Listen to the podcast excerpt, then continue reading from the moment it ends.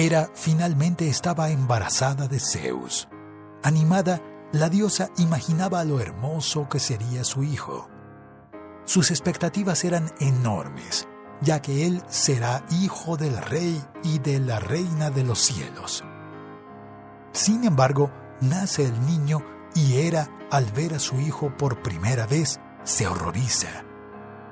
Era un bebé peludo, de características rústicas, de piel oscura debido a hollines, y aún era más feo mientras lloraba. La diosa consternada alega que aquel no es su hijo y lo tiró desde lo alto del Olimpo hacia el océano. El pequeño dios se choca violentamente contra las aguas del océano, pero sobrevive. Sin embargo, queda lisiado y estará cojo por el resto de su vida. Hefesto fue rescatado por la oceánide Tetis, que se apegó rápidamente al niño a diferencia de la diosa Hera. Tetis lo lleva a la isla de Lemnos, donde crece jugando con volcanes. Desde niño, Hefesto pasa a desarrollar una inigualable pericia en el arte de la metalurgia. Usando el calor de los volcanes, él creaba las más poderosas armas y las más bellas joyas el dios llega a la edad adulta y decide regresar al Olimpo. Había producido un bellísimo trono de oro para su verdadera madre, la diosa Hera. Esta, al ver el horrendo hijo que regresa, siente un escalofrío en la espina dorsal. Pero al ver el trono que él traía consigo, rápidamente olvida el malestar.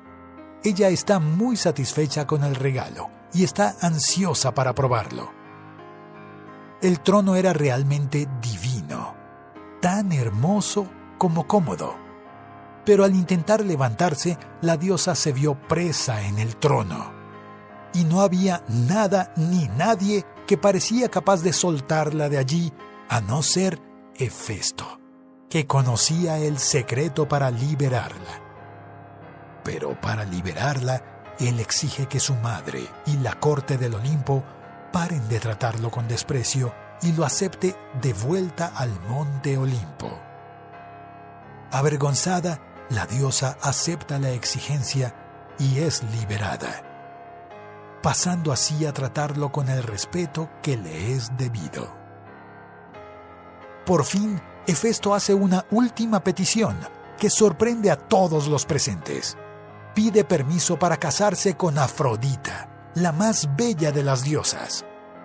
Hefesto sabía que era feo, pero también sabía que difícilmente una mujer rechazaría casarse con un hombre que le daría todo lujo y seguridad.